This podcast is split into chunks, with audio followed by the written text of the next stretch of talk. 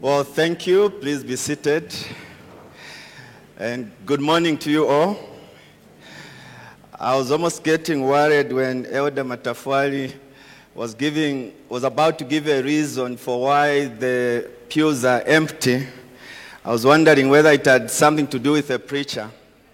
But after the good singing and then the filling up of the auditorium, I, I can't afford but conclude that it's the people who have gone. So please let's send the message so that the next Sunday they go now to Ibex Hill and, and on and on. I'll ask you if you have your Bible to turn with me to Haggai and chapter 1. Haggai and chapter 1. We're going to read the first 11 verses there. Haggai chapter 1, one of the minor prophets. If you are there, the Bible reads, In the second year of Darius the king, in the sixth month, on the first day of the month, the word of the Lord came by the hand of Haggai the prophet to Zerubbabel, the son of Shealtiel, governor of Judah, and to Joshua, the son of Jehozadak, the high priest. Thus says the Lord of hosts, these people say the time has not yet come to rebuild the house of the Lord. Then the word of the Lord came by the hand of Haggai the prophet. Is it time for you yourselves to dwell in your paneled houses while this house lies in ruins? Now therefore, thus says the Lord of hosts, consider your ways. You have sown much and harvested little. You eat and you never have enough. You drink, but you never have your fill. You clothe yourselves, but no one is warm. And he who earns wages does so to put them in a bag with holes. Verse 7. Thus says the Lord of hosts, consider your ways. Go up to the hills and bring wood and build the house, that I may take pleasure in it, and that I may be glorified, says the Lord. You looked for much, and behold, it came to little. And when you brought it home, I blew it away. Why? declares the Lord of hosts. Because of my house that lies in ruins, while each of you busies himself with his own house. Therefore the heavens above you have withheld the dew, and the earth has withheld its produce. And I have called for a drought on the land and the hills, on the grain, the new wine, the oil, on what the ground brings forth, on man and beast, and on all their labors. We'll end our reading there. I'm kindly asking if uh, this fan could be turned off. Uh, I'm struggling with uh, the uh, being blown away here. How would you describe your life this morning? Whether you're a Christian or not a Christian? Very difficulty? A life of one problem after another? Or is it a financial crisis that you would say characterizes your life? And what explanations would you give for those circumstances? What would you say is the reason why life might be the way that it is? Well, I want to suggest to you that uh, there are many reasons why we go through difficulties. And it's true that some of the reasons are not even this side, meaning it's not us primarily, even though ultimately when we agree with what God says about our lives, we know we are involved. But it's because of other individuals, other people, or situations beyond our control. I do agree. But I want to suggest to you that from our text, whenever we neglect God's work, God always intervenes to bring loving judgment. And so this morning I'd like to speak to you on the subject, the neglected temple. The neglected temple. Before we look in the text, just two things. First, the background to this text that we are, we are looking at. The Jews have just returned from captivity in the land of uh, Babylon In fact, at this time, we would safely say under the leadership now of the Persian king, because Babylon eventually also got overturned by the Persians. And they've returned and they've been given permission to come back to their land so that they can rebuild the temple that was lying in ruins. And as they began to rebuild somewhere around 536 BC, they are faced with opposition from the Samaritans. And two years later, the Bible tells us the building or the construction stopped. And, and just so that you, you, you, you craft this history in your mind, go with me to Ezra, and I'll read a few verses there just to show you. Ezra chapter 4. Ezra chapter 4. If you are not yet there, it's okay. Let me just read. First verse 1 and verse 2. Now when the adversaries of Judah and Benjamin heard that the returned exiles were building a temple to the Lord, the God of Israel, they approached Zerubbabel and the heads of the fathers' houses and said to them, Let us build with you, for we worship your God as you do. And we have been sacrificing to him ever since the days of Esarhaddon, king of Assyria, who brought us here. Look at verse 12. Verse 12.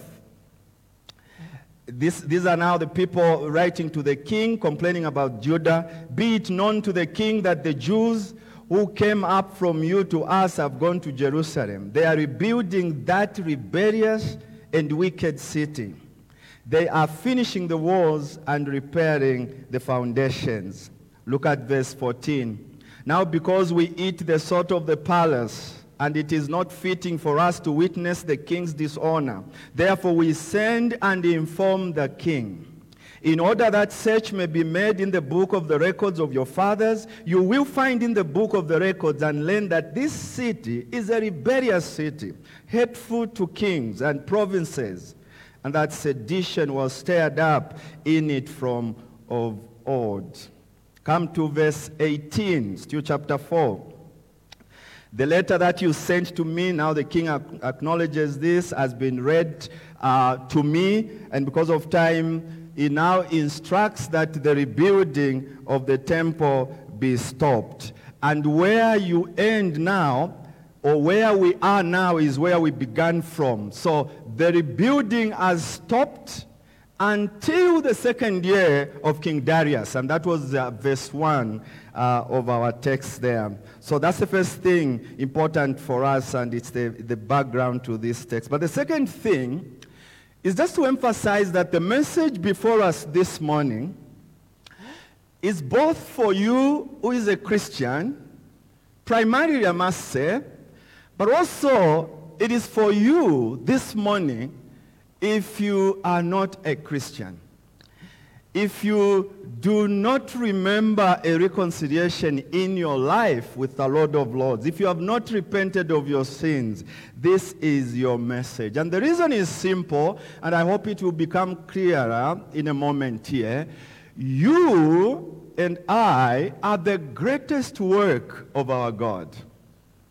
When you look at the reason, why did God create man? We don't have time, but Isaiah 47 verse 43, rather verse 7 will tell you that the reason why you were created, the reason why you are on planet Earth, before sin entered the world, we must mention, the reason you were created was for his glory. That's what he says. And, and that's the case he makes here when he challenges them to repent. Verse 9, I hope you saw that. Go up to the hills and bring wood and build the house. Why? Here are the two things. That I may take pleasure in it and that I may be glorified. And so the temple at a very strategic place among the, the Israelites, and, uh, and he says they must rebuild this temple. A few observations. The first one, reasons why we neglect God's work. What are some of the reasons why people end up neglecting God's work? And first, it is because of the persecution from those who oppose us. Look at verse 2 with me in Haggai, back to Haggai chapter 1 and verse 2. Thus says the Lord of hosts, these people say the time has not yet come to rebuild the house of the Lord. Now, the reason I read for you a few verses from Ezra is just to give you an understanding that uh, this reasoning of the rebuilding of the house of the Lord's time not yet come is coming because they've been opposed, they've been stopped by the Samaritans. Who were the Samaritans? In this day and time, the conquering kings had a strategy that worked so well for them.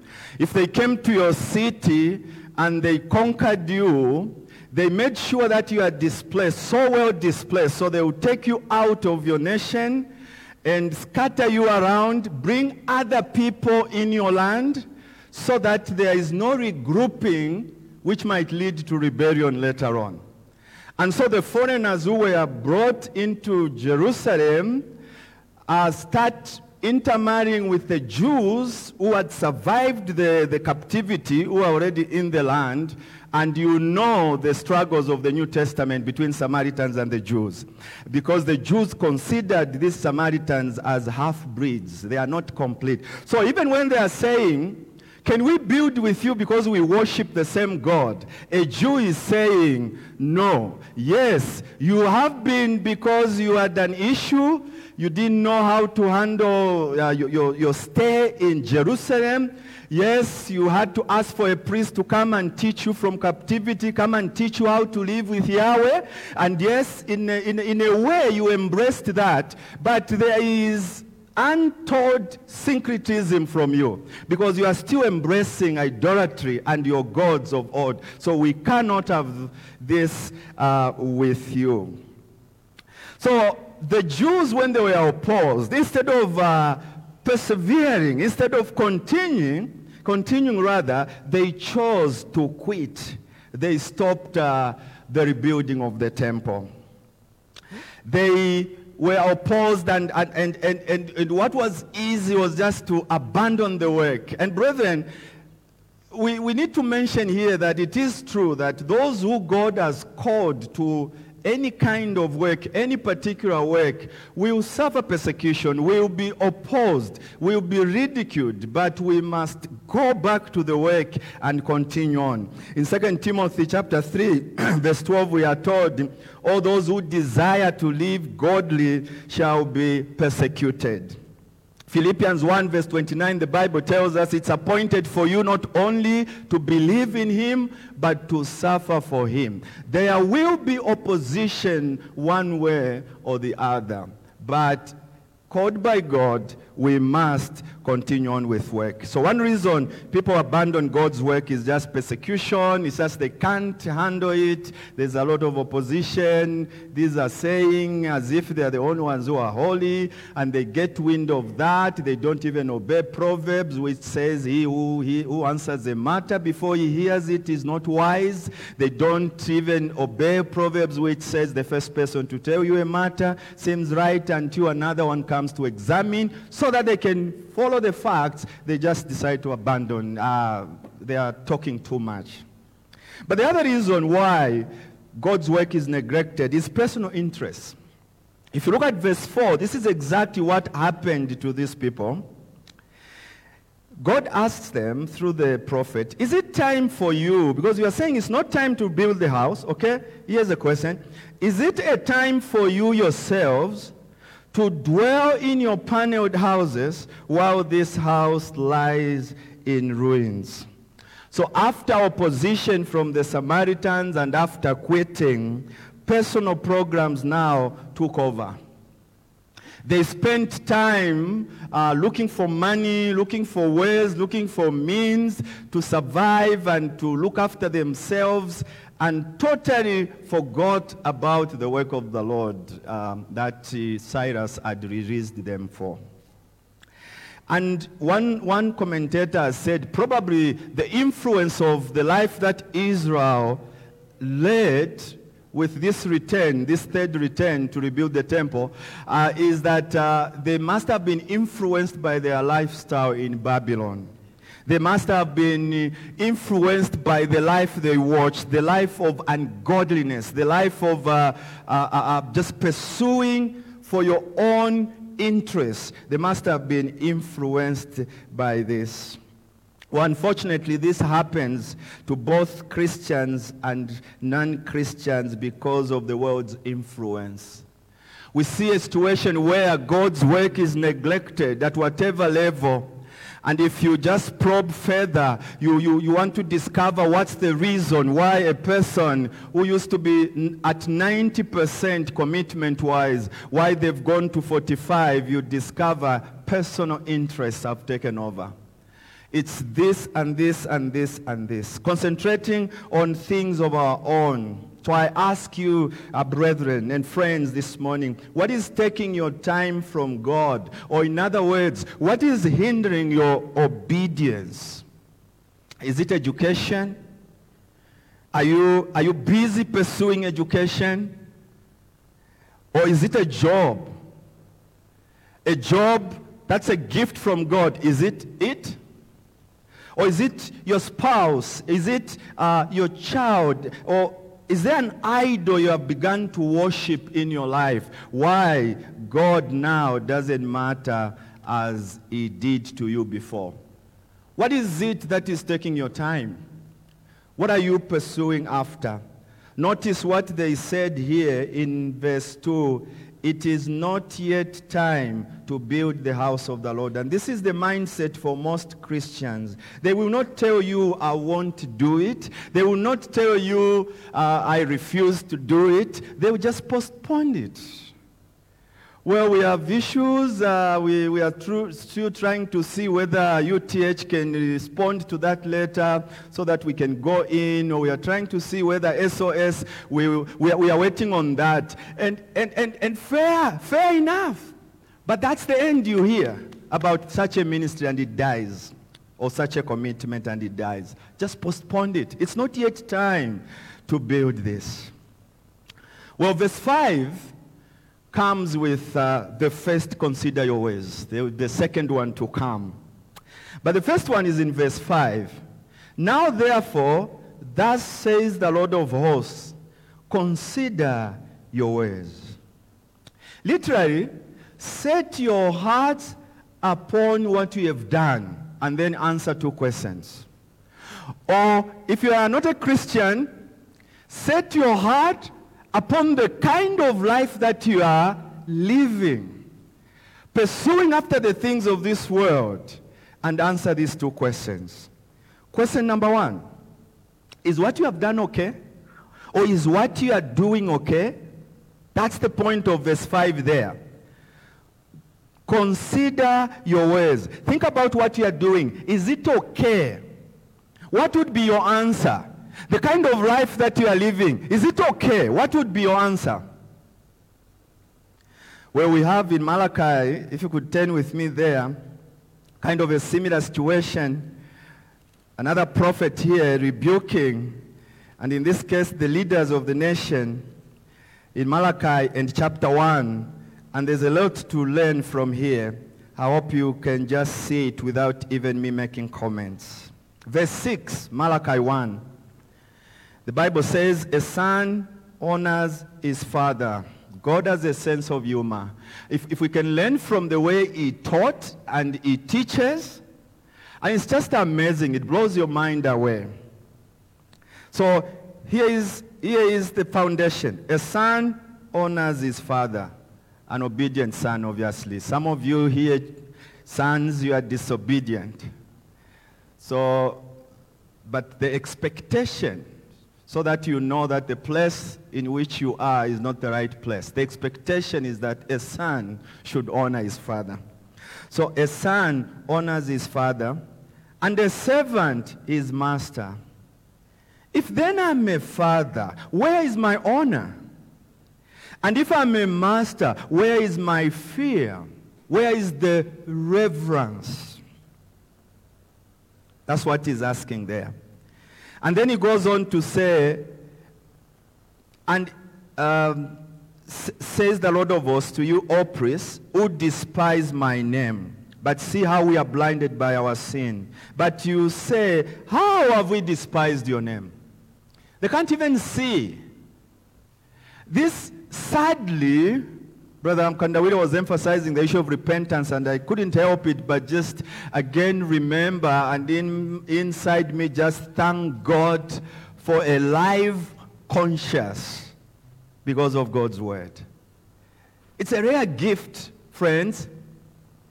If you are here, you are not a Christian, and you are one that if you have issues with a friend, or you have issues with your parents, or you have issues with any authorities, for you, life as usual.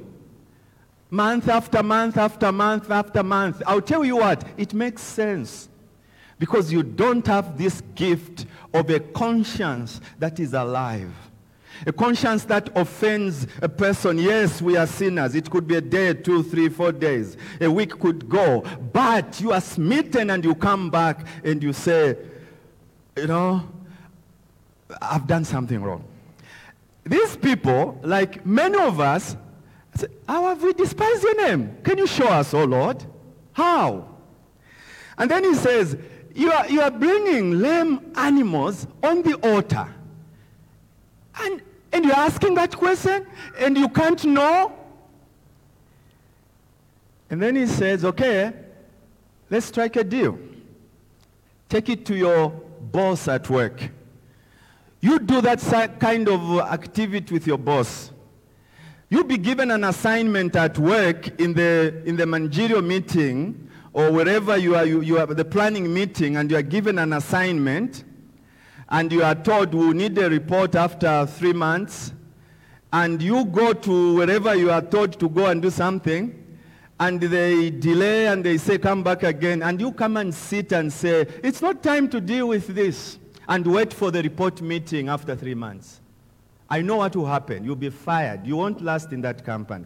In fact, you won't do it. You are so committed to burn even your own fuel to make sure that you have a report after three months. So take it to your governor and see if he's going to accept you, is what he's saying here. So is what you are doing okay? That's the first question implied in consider your ways. The second question is, at least can't you judge from what you are going through? Okay, let's just pause for a moment that uh, you, are, you are blind and you are saying, what I'm doing is okay. The life I'm living is okay. Can't you just look at what's happening to your life and what you are going through? Can't you judge from that? That you are out of the way? Brethren, you cannot neglect God's work and expect nothing. And the reason is he loves us. He will step in to correct you. And we must not forget that we ourselves, as you think about now the new covenant here, we are his greatest work. We are, we are, we are, we are the, the center of fellowship with him. That's why to the church at Corinth, he's writing to those believers, he says, you are the temple of the living God. You, they were at the center of fellowship. That's what, that's what he meant there. Where he dwelt. And this is why Mark 12, 30, 31, and I think Matthew 24, we are told, and, and it's instructive at what point we are told this. The, the lawyers have just asked Jesus which one is the greatest commandment in the case of Matthew. And he says, here is the greatest commandment. You shall love the Lord your God. And then this preposition phrase three times, with all. With all. With all. Remember that you are the greatest work of God. You are his temple if you are a Christian. And if you are not a Christian, remember this is a, his agenda at the point of creation. It's not like he has two agendas for, for, for two different kinds of people. So you, you can walk and live the way you are living. Say it's Christians who must know the church business and this. Yes, but there's coming a time of reckoning, of accounting, in which, guess what the case will be? The case given you will be, you did not line up with the reason why I created you. John Piper says you need, you are created to make much of God, to make him important whatever reasons we might give for not putting God first, there are serious consequences. And this leads us to the second observation. So the first observation, the reason, reasons why we neglect God's work. Second observation, results from neglecting God's work. We notice, number one, that heaven withholds its blessings. Verse 6. Verse 6 of our text. You have sown much and harvested little. You eat, but you never have enough. You drink, but you never have your fill. If you go to verse 9, he repeats that. You looked for much, and behold, it came to little. And when you brought it home after laboring so much, my words, I blew it away. Heaven withholds its blessings. The children of Israel had it the hard way.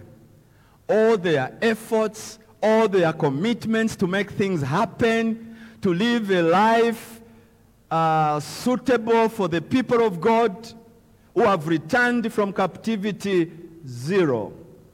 In fact, I was thinking, I was saying, okay, wait a minute. I know there were the Samaritans in the land. Uh, was, was, the, was the cultivating still in place and uh, were they still farming and doing some of it? Because, I mean, you've been out of the land for so long. And uh, the, the, those who've done agriculture will tell you the land has, has, has lain fallow. And it should be fertile. It should be the, the most fertile of, of, of all the lands that you, that you ever find. And it's in those circumstances God just withdraws a blessing and it is suffering after suffering. Brethren, we, we do have a tendency as Christians especially, sometimes of suspending God from our lives so that we can have more for our needs. I'll give an example here. So you've come to the end of the month and you know you're supposed to give tithe, tithes and offerings, and you don't have enough money, and you decide to suspend God, and the reason sounds good. It is so that you can have enough to take care of all your needs.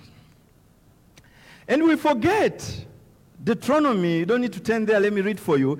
We forget that uh, the ability to get those funds, the ability to get our jobs, everything else comes from God. Deuteronomy 8, verse 18. You shall remember the Lord your God, for it is he who gives you power to get wealth. Notice, it is he who gives you power to get wealth.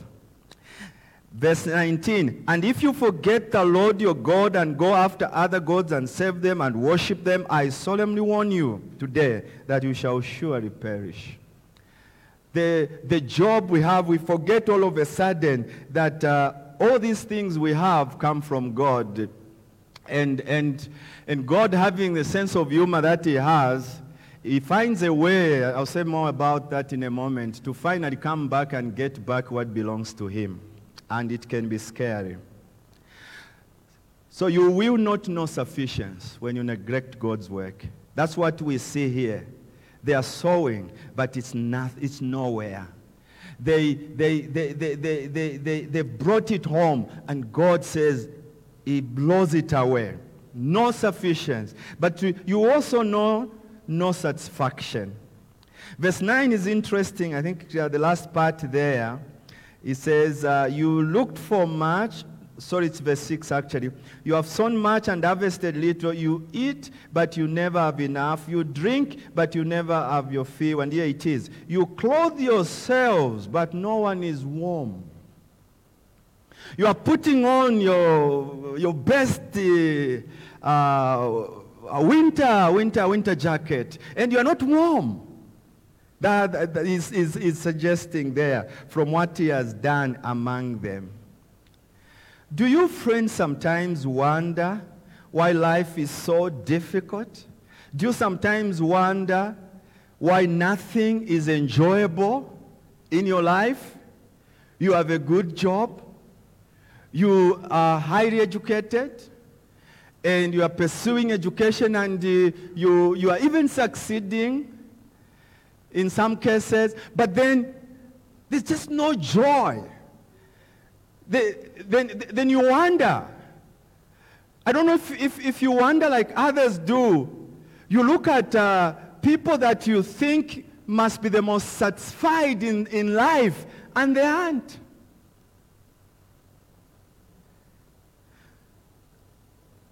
Why? Well, based on our text, notwithstanding other reasons for why you might go through those situations, based on our text, it's because you have ignored God. Chapter, verse 9, the last part. Here is the answer. I blew it away. Why, declares the Lord of hosts? Because of my house that lies in ruins, while each of you busies himself with his own house. That's the reason. That's the reason. So what heaven has done is that heaven has visited and withdrawn the blessing. And yes, activity is going on, but there's no satisfaction, never sufficient. Why? Well, before you start looking for answers outside of you, outside of your home, pause and just look within. Could it be that you've abandoned the work of the Lord? Could that be the reason? One way or another, as I said, God will get back what belongs to him. And sometimes it can be scary. We've uh, convinced ourselves we need enough money so that we can take care of this problem and that problem. And we've chewed God's money, which was supposed to support his work. And then sickness in our home, one person after another, medical bills, medical bills, medical bills. And all of it goes and even gets interest.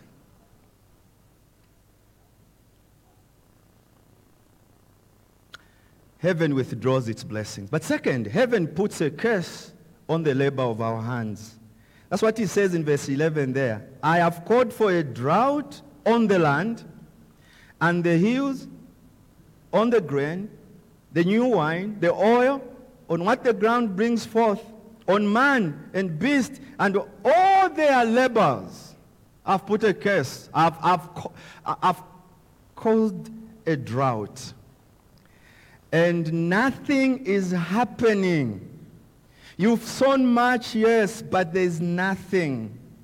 In verse 6 even said, those of you who even earn wages, you do so only to put them in the bag, but not knowing it as holes. The money is just going in and disappearing. When I served in Kitwe, I served with a missionary uh, who had, uh, before coming to Zambia, they were in Kenya. And he told a story. As I tell you this story, uh, let me upfront say, I'm not judging the brother in this story. The brother, by his conviction, revealed the judgment himself. So this is a God and me. It's his conviction why he said what you're about to hear. So they had the house helper and the day that he got paid, uh, he got his salary, and uh, during the day, he, the, the Whitworms, uh, Pastor Whitworm and the wife, they just see him coming, and uh, he's weeping like a child. And they say, why are you crying? Why? What's the, what's the matter? I mean, he wants to explain, and then, you know, the way we do it, you cry more. So they brought him in the house. And the first words from his mouth were, now I believe that you don't play with God. Obviously in Swahili, what, however that sounded. Now I believe that you don't play with God. Ah, what do you mean you don't play with God? Then he tells his ordeal. You know, he had gone to the, the pit latrine. He had gone to use the pit latrine. And his entire salary was in the back pocket. And you know what happened? In the latrine all of it. I don't think the Whitworms would have said, aha, God has hammered you. But he himself had a conviction. No wonder those words. Now I see that you don't play with God. And then he told the rest of the story. Very good Christian, but unfaithful in the area of service and giving. God never allows his children to go on in sin. He never. Because of his character, he never. He never does it. He will intervene and bring judgment. And we know as Christians that even when that hasn't come, we know it's a matter of time. And for a moment, I want to talk to you who is not a Christian here because you are pursuing school and you are succeeding. You have such a that nice job and everything seems to be working well. I mean, trips here and allowances and everything. And sometimes you sit in your couch, you are wondering, these Christians, I mean, they just missed something? Because, I mean, this life you can just uh, live the way you want. No, you've forgotten something. Go with me to 2 Peter. You've forgotten something, and you need to be reminded. 2 Peter chapter 3. Uh, let me pick it up from verse, verse 3. Knowing this, 2 Peter chapter 3, verse 3. Knowing this, first of all, that scoffers will come in the last days with scoffing, following their own sinful desire they will say, Where is the promise of his coming? And here is a lie, how they, they've deceived themselves. For ever since the fathers fell asleep, all things are continuing as they were from the beginning of creation. A lie. And Peter answers to that lie just in the next verse. He says, No, they've just forgotten and they are deceived. And he talks about the flood, and he talks about what has already happened, which these people are forgetting. So when you think all is well, you are healthy, and the job seems to be going on well, and you say, where are these calamities they talk about? Because everything seems to just be going on smoothly and fine. No, you are lying to yourself. Here is why you are enjoying the mercies of God. Verse 9, 2 Peter. This is the reason. The Lord is not slow to fulfill his promise, as some count slowness, but is patient toward you, not wishing that any should perish, but that all should reach repentance. Do you know why you think nothing is happening? God is patient towards you. Jonathan Edwards preached one of the most scary sermons, eh? Uh, the sinners in the hands of an angry God. And the text he used there is what I want to suggest to you. I forget the reference, but you, you, when, when you think all is well, you are actually on slippery ground. It's a matter of time before your feet slips off. You are on slippery ground. I wish you knew that you are on a banana peel. You are not on the solid ground. It's a matter of time. And so the challenge would be consider your ways. Consider your ways. Third observation, reminder to engage in God's work. And here we have a, a second consider your ways, verse 7, and this time it's different. Verse 7, thus says the Lord of hosts, consider your ways. This time, the suggestion is think again. Think again. And it is repent. That's suggested in verse 8 there.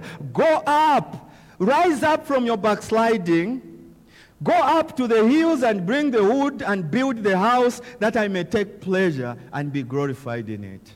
Consider your ways. Think again. Repent. And that's the, the theme of our worship today. Repentance is, is, is turning away from that which is wrong and turning to God. A place where it is very well illustrated is in 1 Thessalonians when, when, when the, the church at Thessalonica turned away from their idols to the living God to save him. Three things in this repentance. Repentance can be seen. Repentance is not just a verbal claim. It's not just a Judas Iscariot saying, No, I've betrayed an innocent person. It's not just uh, uh, uh, King Pharaoh saying, Okay, okay, okay, now this time I'll let you go. Repentance is a change of mind. For you as a Christian, repentance is pausing and saying, Wait a minute. Can't I judge from what God has just chosen to allow? Because He has stepped in my life to bring discipline and correction so that I can go back to Him? For you who is not a, a, who is not a Christian, you're a non-Christian, you pause and you think about your life and how God has been so gracious to you despite the fact that you are not a Christian. But in his common grace, he's loving you. He's given you the most, one of the most perfect health that there is to be, to be seen. You are healthy. You are doing everything okay. And all you do in return is arrogance. This walk we are, you know, on the copper belt we say Kabova, you know, you know that walk, eh? You know, that's all you do. Well, the Bible says there's coming a time when you will kneel before the Maker, when you will confess with the mouth. That time when it comes, there's no such a thing that uh, this is a commander of uh, intercity everyone bows to the Lord of Lords. Will you be ready? So consider your ways. Think again. Repent. Rise from backsliding. And you might ask at this point, why was the temple so important? Why did God uh, uh, uh, discipline his children like this because they are not build, rebuilding the temple? Well, he's told us in verse 8 that I may take pleasure in it and that I may be glorified in it. The temple was the place of fellowship for God with his people, and it was for his own glory, for his own word. It was so significant. And if wherever you were as a, as a Jew, if you needed the favor, the God's favor, God's mercy, Solomon had asked the Lord prior to this time, all you needed was just to kneel and face Jerusalem where the temple was, and then you would pray. That's what Daniel did when he was in captivity. Just opened his window three times a day, praying, facing Jerusalem. It was so important. Well, the parallel to that is what I just said in the introduction. It's the reason why we were created. Same two reasons. Why did God create us? Isaiah 43 verse 7. Fellowship and for his own glory. That we might make much of him.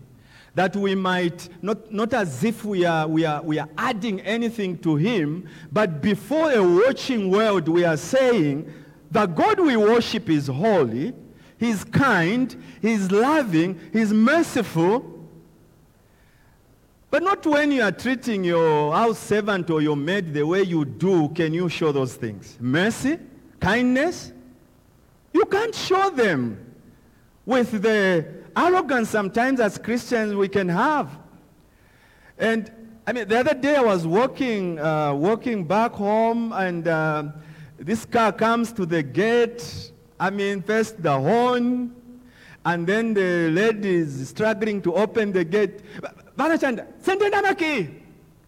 And the lady comes, oh, I've sent it. It's Solani. I mean, I mean, you can't show this God like that.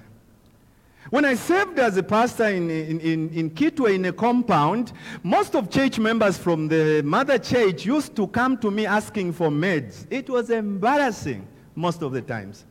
Because you meet this maid in the street. Ah, what are you doing? Ah, I stopped work. Why? Ah, that lady. Christians. You can't. Okay, last conclusion here and last observation rather, and we close. Response which God desires. What's the response God desires? Look at verse 12. Then Zerubbabel, the son of Shealtiel, and Joshua the son of Jehozadak, the high priest, with all the remnant of the people, obeyed the voice of the Lord their God, and the words of Haggai the prophet, as the Lord their God had sent him. And the people feared the Lord. Verse 13. Then Haggai, the messenger of the Lord, spoke to the people with the Lord's message I'm with you, declares the Lord. And the Lord stirred up the spirit of Zerubbabel, the son of Shealtiel, governor of Judah, the spirit of Joshua, the son of Jehozadak, the high priest, and the spirit of the remnant of the people. And they came and worked on the house of the Lord of hosts, their God, on the 24th day of the month, in the 60th month, in the second year of Darius the king. What response does God desire? Obedience. When, when we are rebuked for our sins, he wants us to obey. They obeyed. Fear. This fear here has the idea of reverence. Reverence. That we come before God knowing that we are coming before our Father who is holy. That we are not casual. That's why he asked in Malachi, do it to your governor that, that we are not casual. At this point, I, I, I, I, I don't want to be misunderstood to even be kind of legalistic because I can append it to texts like this talking about reverence.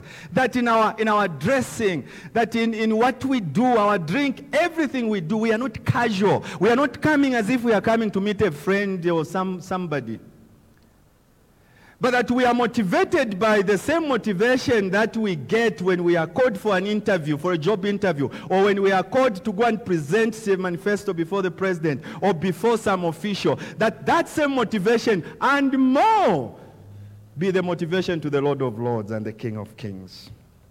They acted in obedience. I want you to notice that. That's genuine repentance. There is action. Genuine repentance as action. They acted. That's why I read to the end of the verse. They went, got the wood, and built the temple. What will you do in response to what you have heard? So I close with two questions. Will you consider your ways? Will you consider your ways? If you're a Christian, I'm saying, is what you're doing okay? The way you're living, is it okay? Where God has gotten a second place in your life? Is that okay? But I'm also asking, are you, are you not able to judge, at least from what has befallen you, from what is happening to you? Like that uh, house servant in, in Kenya, where between you and God, you have no shadow of doubt that this is the judging hand of God. No shadow of doubt. And if you are not a Christian for this question, I'm saying, will you consider your ways? God will not forever be your lawyer. Very soon and very soon, he might just turn out as a judge. Will you face him? Will you repent of your sins? Will you repent of your arrogance and, and, and disobedience? And will you, will, will you come to him and ask him for forgiveness? The second question, will you repent and rise from your backsliding? It is, it is almost known by everybody that when Christianity begins, at the point of our conversion, we, you know, we're so excited and uh, we want to go everywhere everyone is going. And for some reason, we plateau. And for some reason, we start going down. And we even forget that we actually went down. So where we plateau, we think it's normal. And good Christians are shaking their heads. This person, can't they see? But meanwhile, we were saying, this is it. We are members at KBC, serving the Lord.